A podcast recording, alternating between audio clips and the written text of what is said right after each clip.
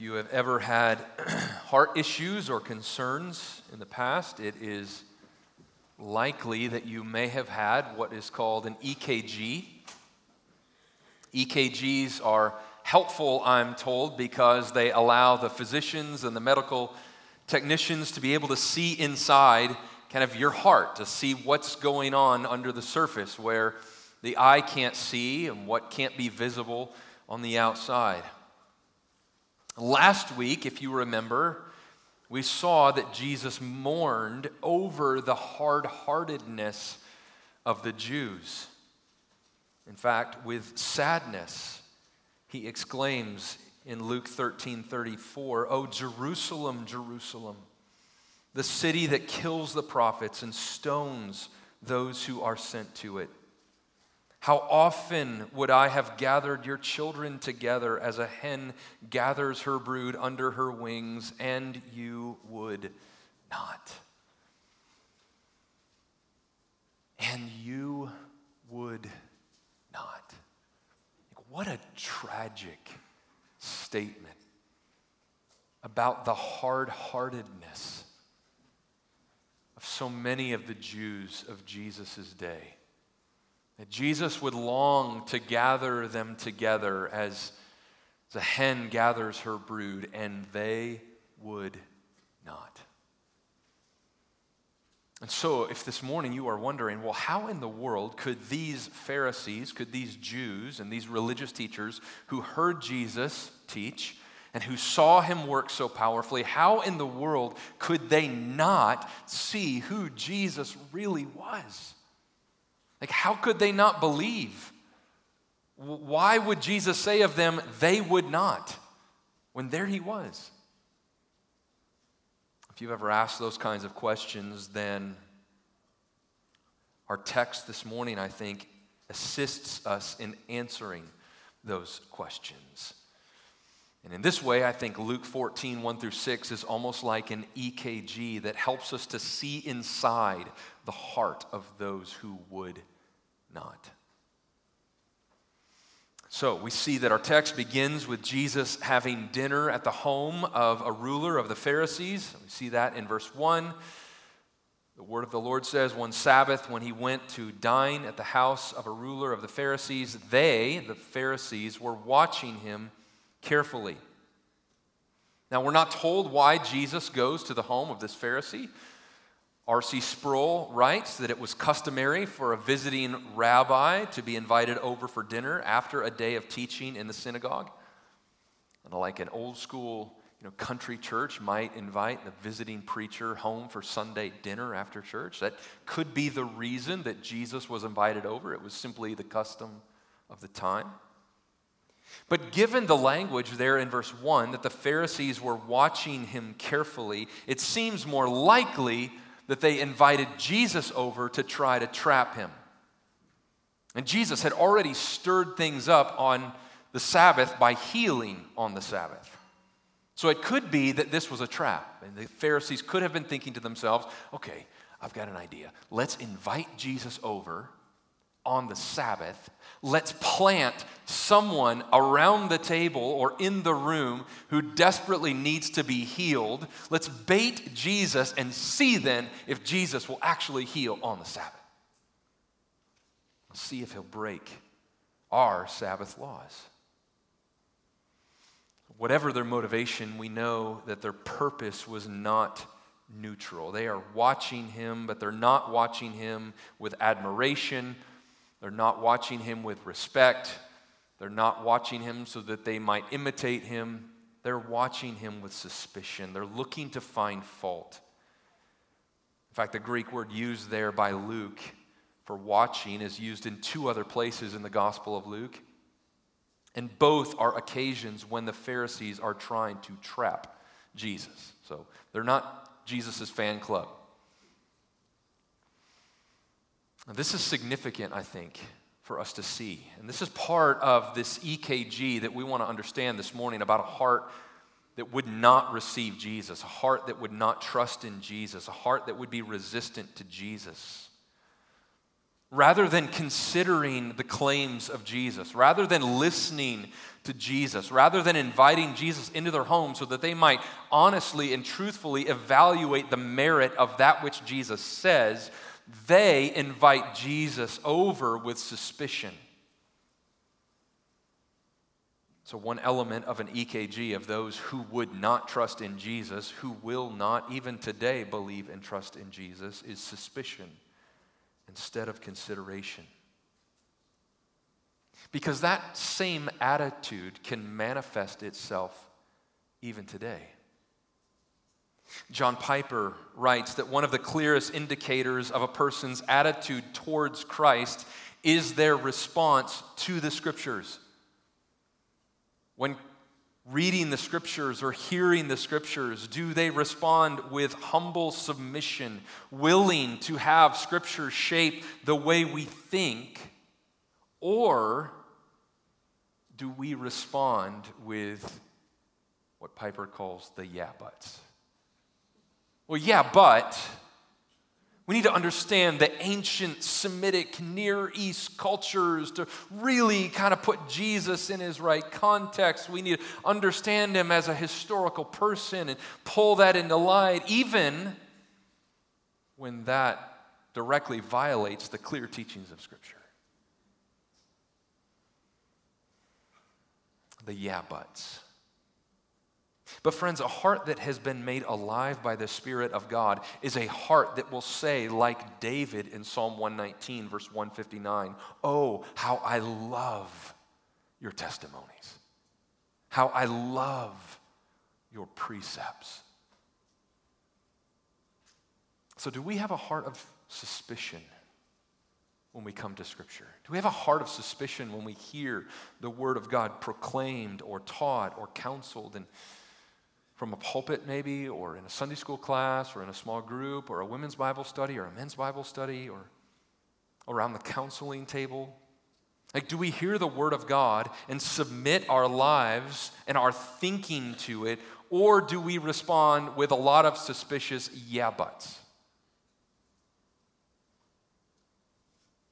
Now, if as Rebecca was reading this text this morning, you were thinking to yourself, well, that narrative sounds awful familiar, it's because this narrative is familiar. In fact, there is a lot that this narrative and Luke 13, 10 through 17 have in common. And if you're new here, we're making our way kind of line by line through the Gospel of Luke. We've been here for a couple of years, we'll be here for probably another 18 months or so.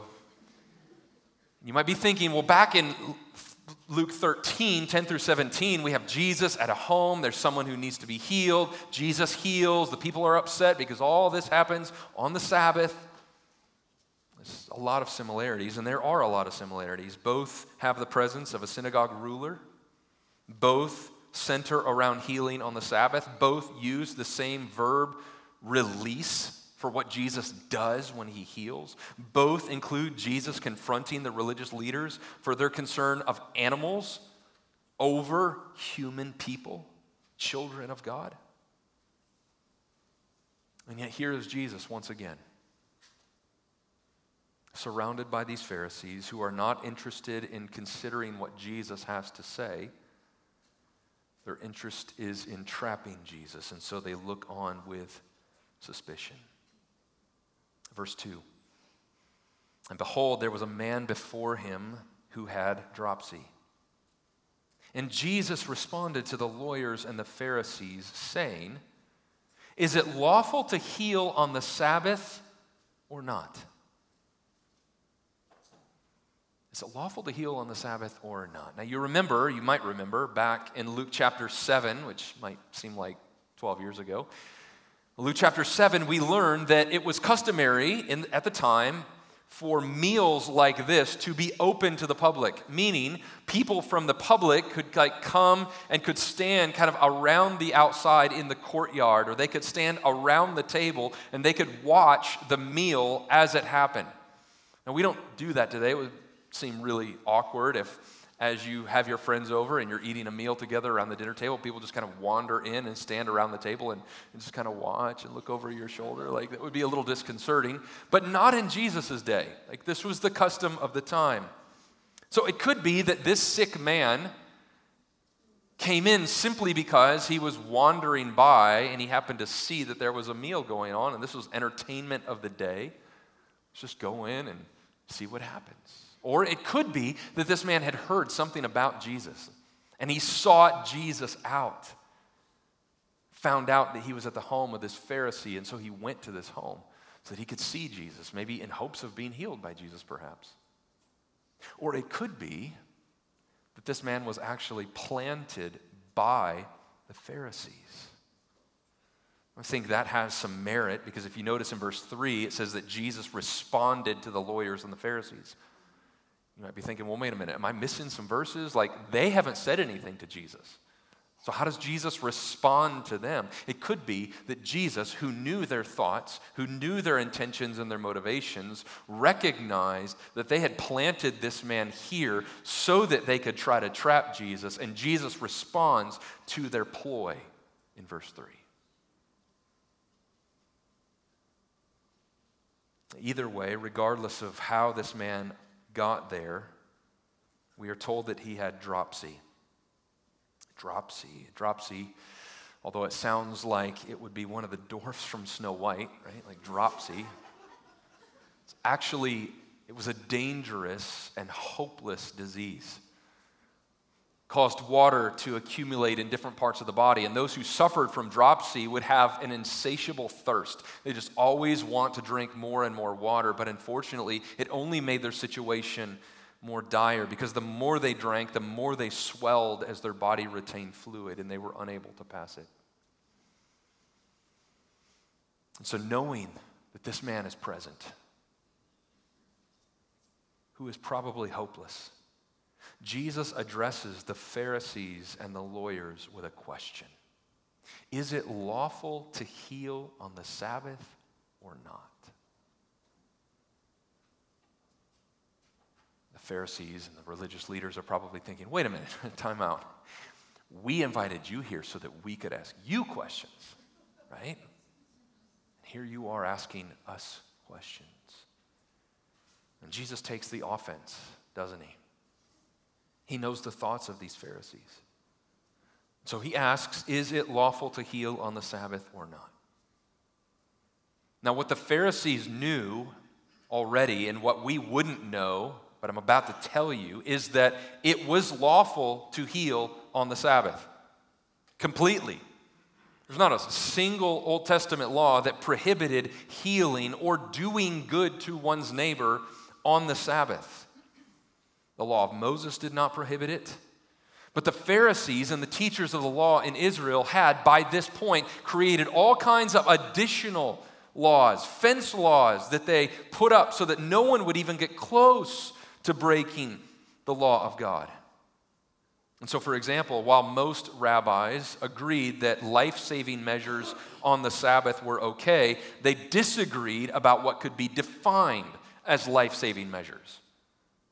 So, some would say, well, you can save a life if it's your own and it's in self defense. If you're being attacked, that's okay. Other rabbis disagreed and said that you could not save a life, even if it was your own, and even if it was in self defense, because that constituted work on the Sabbath, and the Sabbath was to be a day of complete rest. So here is Jesus in the home of this Pharisee, baited by those who are trying to trap him, with a man standing in front of him whose outlook on life was probably incredibly bleak and incredibly hopeless. And Jesus cuts right through their plans, and he cuts right to the heart by asking, Is it lawful to heal on the Sabbath or not? He knew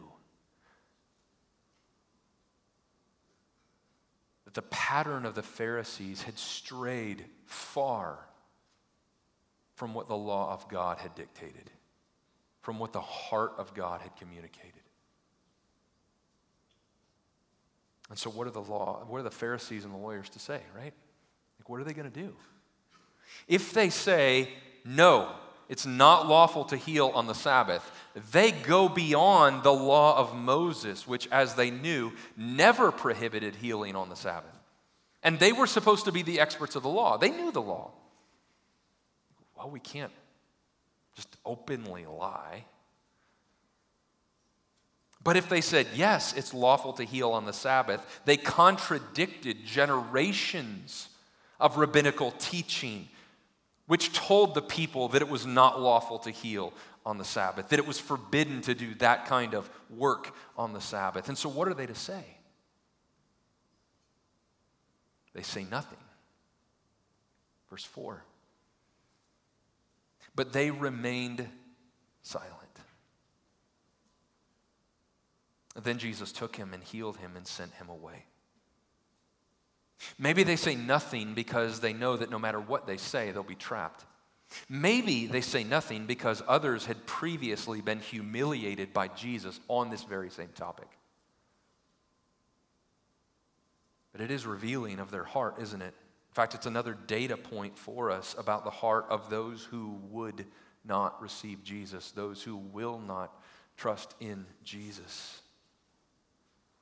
We see stubbornness rather than humility. Now, this could have been the perfect opportunity for some of the Pharisees to stop for a moment and to think to themselves, okay, wait a minute. That is actually a good question. As much as we may not want to admit it, as much as we may want to run from this reality, this is actually a really good question. Is it lawful to heal on the Sabbath or not? But we don't have any indication that that's actually what the Pharisees and the lawyers actually do. Instead, they're more concerned with maintaining their image, their reputation,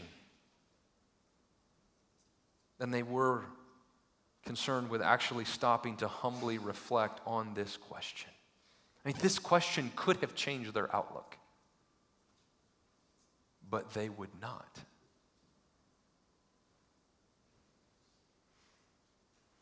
It's easy for us to spot the stubbornness of the Jews here and to miss our own stubbornness, our own sin of pride, our own love of reputation that oftentimes keeps us from learning from Christ. It's easy for us in our pride to forget that there actually is a biblical category for self deception.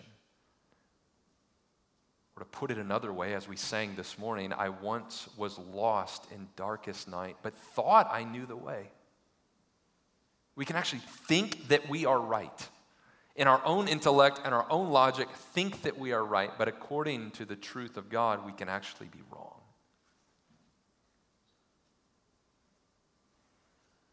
It's easy for us to dismiss the things we read in Scripture if they sound outrageous, or if they don't align with the way we've always believed, or if they contradict what we previously thought to be true about God.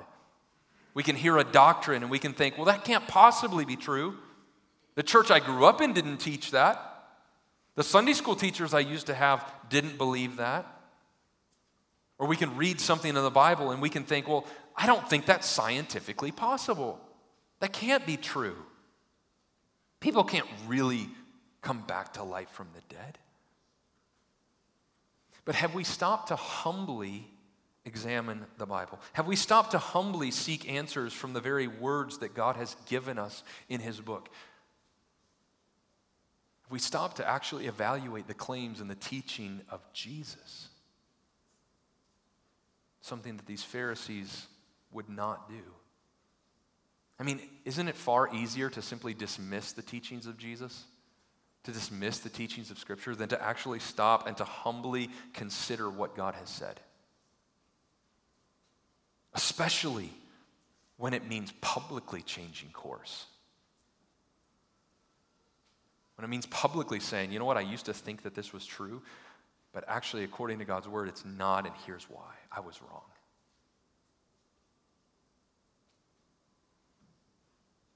Well, if we're looking for encouraging elements thus far in our text, one of them is that Jesus is not limited by anyone in this room. And praise the Lord. Like clearly, the Pharisees and the lawyers are hostile towards Jesus. They don't want this man to be healed, unless it's to trap Jesus. They don't really care about this man, as will become obvious in Jesus' words here in a moment. And we're not even told regarding this man if he actually believes Jesus or not, if he believes that Jesus is the Son of God, if he believes that Jesus can heal him. Yet Jesus heals him. I mean, you might remember on another Sabbath, an earlier Sabbath that Luke tells us about in Luke chapter 4, Jesus enters a synagogue and he declares that the reign of God through the kingdom of God had now come through him, that he had arrived on the scene to usher in the kingdom reign of God, and that he was now here as God to do the work of God, to release the captives, to vanquish Satan, to bring health to the sick and life to the dead, as Jesus proclaims in the synagogue in Luke chapter 4. So Jesus is performing these signs, friends, not just to be nice, not just to be helpful, not just to be kind. He is performing these signs because his miracles demonstrate that he is the promised Messiah of God. That he is God, sent from God to do the work of God, to gather together a people as a hen gathers her brood, in the words of Luke 13 34. And this is why Jesus is healing and exorcising demons and why he will raise the dead to show that he is the Christ.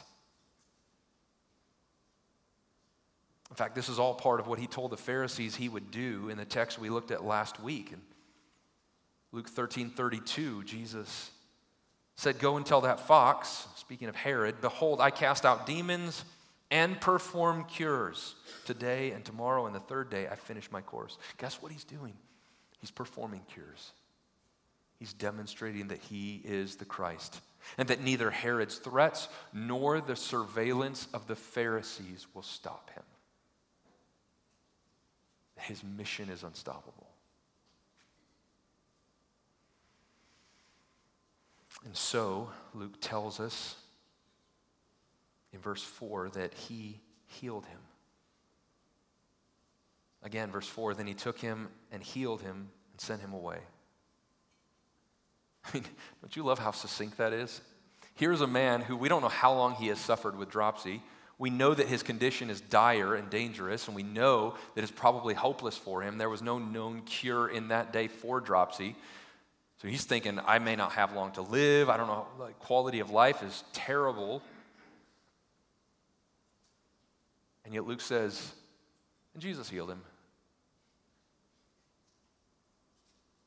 It's almost as though Luke's purpose in writing is because he is convinced that Jesus is the Son of God, and he is writing so that we may have certainty, as he said at the beginning of this book, that Jesus is the Son of God, that he is the Messiah. And so he heals this man as the Son of God. But rather than this healing resulting in the Pharisees worshiping, rather they reject him all the more. Which is another data point for us if we're looking at this EKG of the hearts of those who would not receive Jesus, who would not repent and believe. They chose rejection rather than worship. In fact, this is even today the most important dividing line of all people everywhere. The most important dividing line is the dividing line that separates worshipers from suppressors to use the words of Paul in Romans chapter 1. Those who either worship God as God or those who suppress the truth in unrighteousness, who exchange the glory of the immortal God for anything else.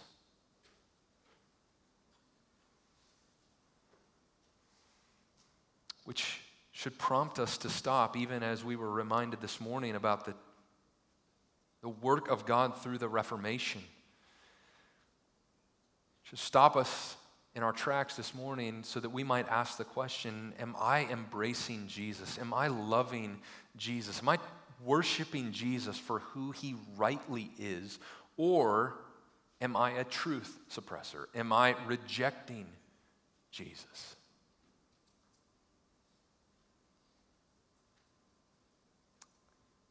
Billy was so helpful reminding us this morning that a gospel that is assumed is no gospel at all. What that means is so often we can think, well, all Christians understand the gospel. People who call themselves Christians understand the gospel. And so even if we don't use the word gospel, it's just assumed among churches and among Christians and among people. Or we think if we just attach the word gospel to anything and everything, that that will provide clarity. And so we have gospel centered this and gospel that and gospel. I'm, I'm waiting for gospel mineral water, right? Like show up at the store. There's all kinds of mineral water. Like this is gospel mineral water. We think, okay, if we just attach the word gospel to it, we will be okay. But friends, we should be very clear and very specific about what the gospel actually is. And so that there's no confusion, the gospel, the good news of Jesus Christ, is that although we, as humanity, have chosen to reject God, have chosen to not honor God as the rightful God and creator of all things, and thus rightly we deserve eternal separation from God, God, in unmerited kindness and love and in grace, provided for us the very thing that we need by providing his own son, Jesus Christ, to come into our world fully God and fully man. And that Jesus lived without sin. So that when he chose to willingly surrender his life and die on the cross, he was not dying for his sin, which would have been the case if he had sinned, but rather as a sinless sacrifice, he died for the sin of all who believe, all who by faith turn away from our unbelief, our idolatry of people and things and self, and trust in Jesus Christ alone for reconciliation to the Father and for forgiveness of sin as our only hope in life and death. Are you trusting in Jesus Christ this morning as your only hope? As your only salvation? As the only way that you could be made right with the God who made you? God has provided salvation through the work of his Son. He has accomplished salvation through the work of his Son for all who believe. Would you trust in him today? Would you turn today? We've been praying this morning that God would open eyes, open hearts. Some would hear that gospel call from the Holy Spirit this morning and turn by faith and believe. And so Jesus heals this man, and then Jesus sends him away.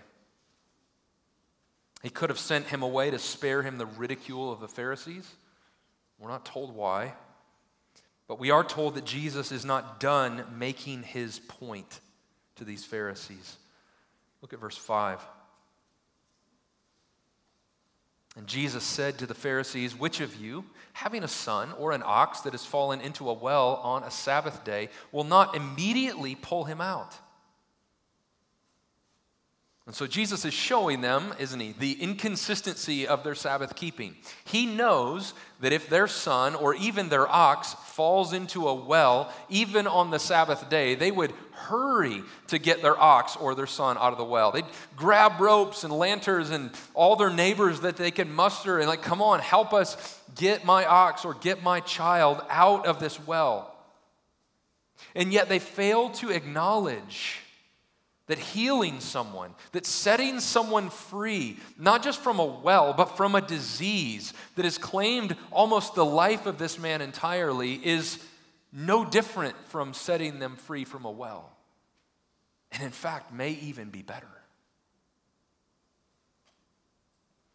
And again, as we encountered in chapter 13, these Pharisees, these religious leaders, are prioritizing an animal over a human. Unless we think that that doesn't happen today, let's just stop and remember how commonly we will hear about saving rare species of animals. And at the same time, can be so okay with the killing of the unborn.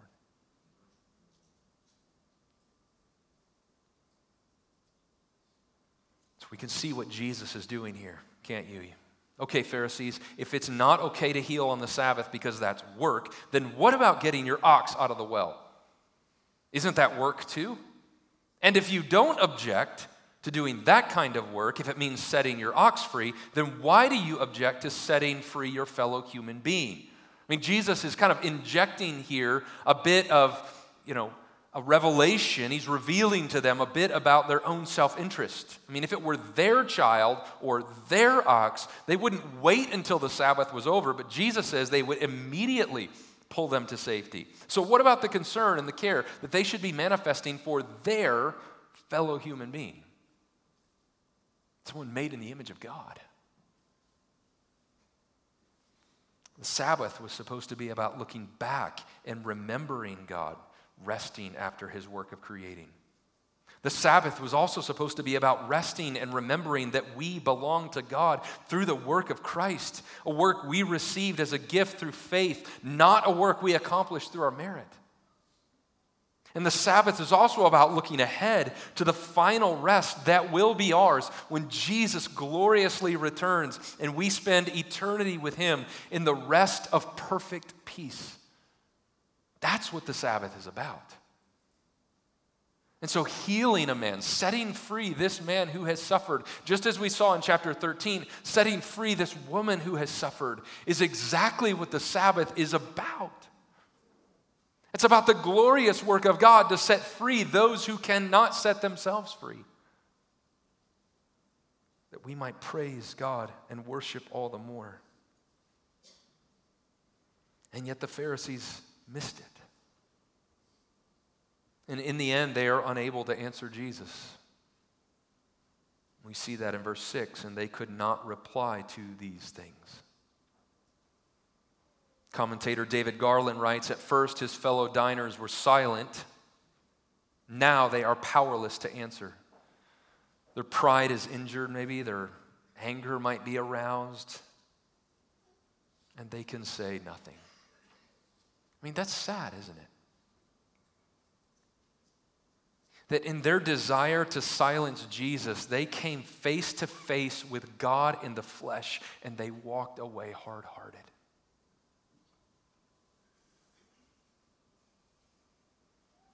This is a warning to us as well about the subtle dangers of pride, about what happens when we fail to take seriously the identity and the teaching of Jesus. It's a reminder that we all need the continual refinement that comes from time listening to Jesus the refinement that comes from time listening to the words of God through Scripture, the time of refinement that comes as we gather with the people of God in all kinds of different venues and contexts that we might encourage one another and help one another and challenge one another and inspire one another. You see, the danger of hard heartedness should prompt our continual pursuit of Jesus Christ. I mean, that's the very drift that made the Reformation necessary.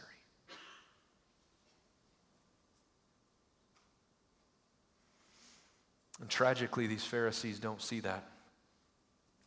And I think this is another example of why, as we saw at the end of chapter 13 and verse 35, the temple will be left desolate. Because the Jews, influenced by their leaders, did not grasp the identity and the will of God in Jesus. Darrell Bock helpfully writes The leader's silence continues. Nothing has been learned, nothing has been confessed. Despite a constant barrage of divine activity, their position has not changed. The passage confirms how strong sin's stubbornness can be. It shows how, even after warnings about judgment and its consequences, God graciously still gives evidence of his presence. His grace still reveals itself. But closed eyes can never see the evidence of God's power. The division between Jesus and the religiosity remains. And so does the question of which way we will choose if we want to know God. And this is the opposite response of what we would expect from those who had just heard in chapter 13, verse 35, that Jesus will come back and the people at his coming will say, Blessed is he who comes in the name of the Lord. You would think that that would give them pause to evaluate. But instead of honoring Jesus, they look at him with suspicion, looking for every reason that they can possibly find to discredit and disbelieve him. Brothers and sisters, may God keep us from doing the same.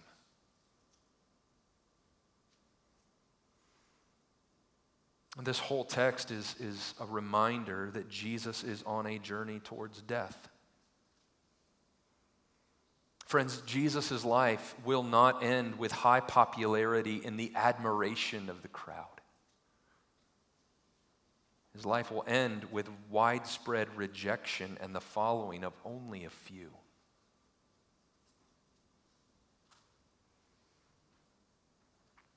And oh, that we might be reminded that our lives may look the same because of Christ. Jesus himself said, Remember the word I said to you, a servant is not greater than his master. If they persecuted me, they will also persecute you. If they kept my word, they will also keep yours. But these things they will do to you on account of my name, because they do not know him who sent me. Brothers and sisters, this is not a fun message or a popular message, but we should not be surprised when we are unpopular because we follow Jesus.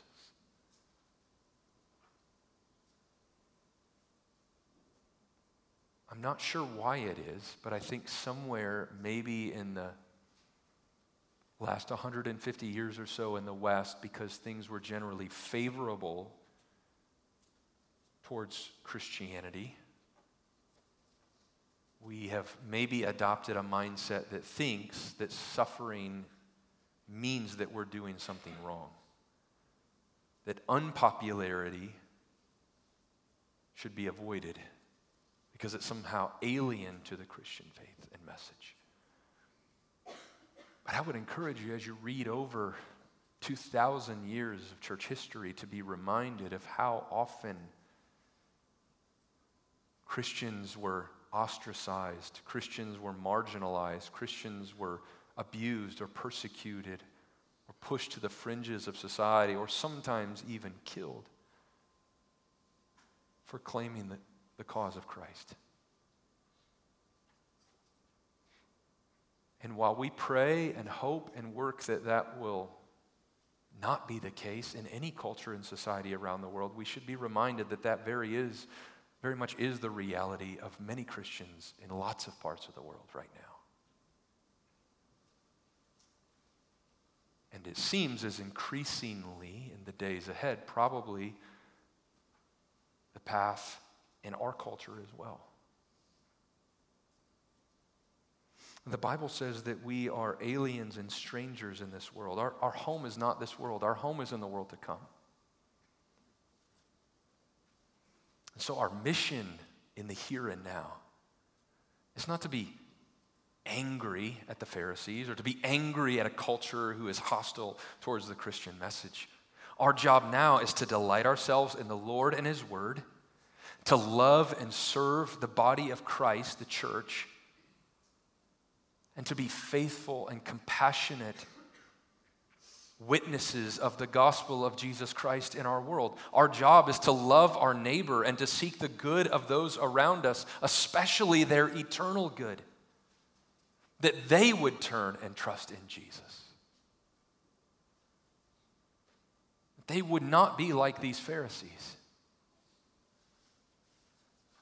That if they were to have an EKG done on their hearts, we would not find them to be true suppressors, but we would find them to be worshipers. Just as He would find that in our hearts as well. That we would not be like those who would not. Amen. Amen. Would you stand with me? Let's pray.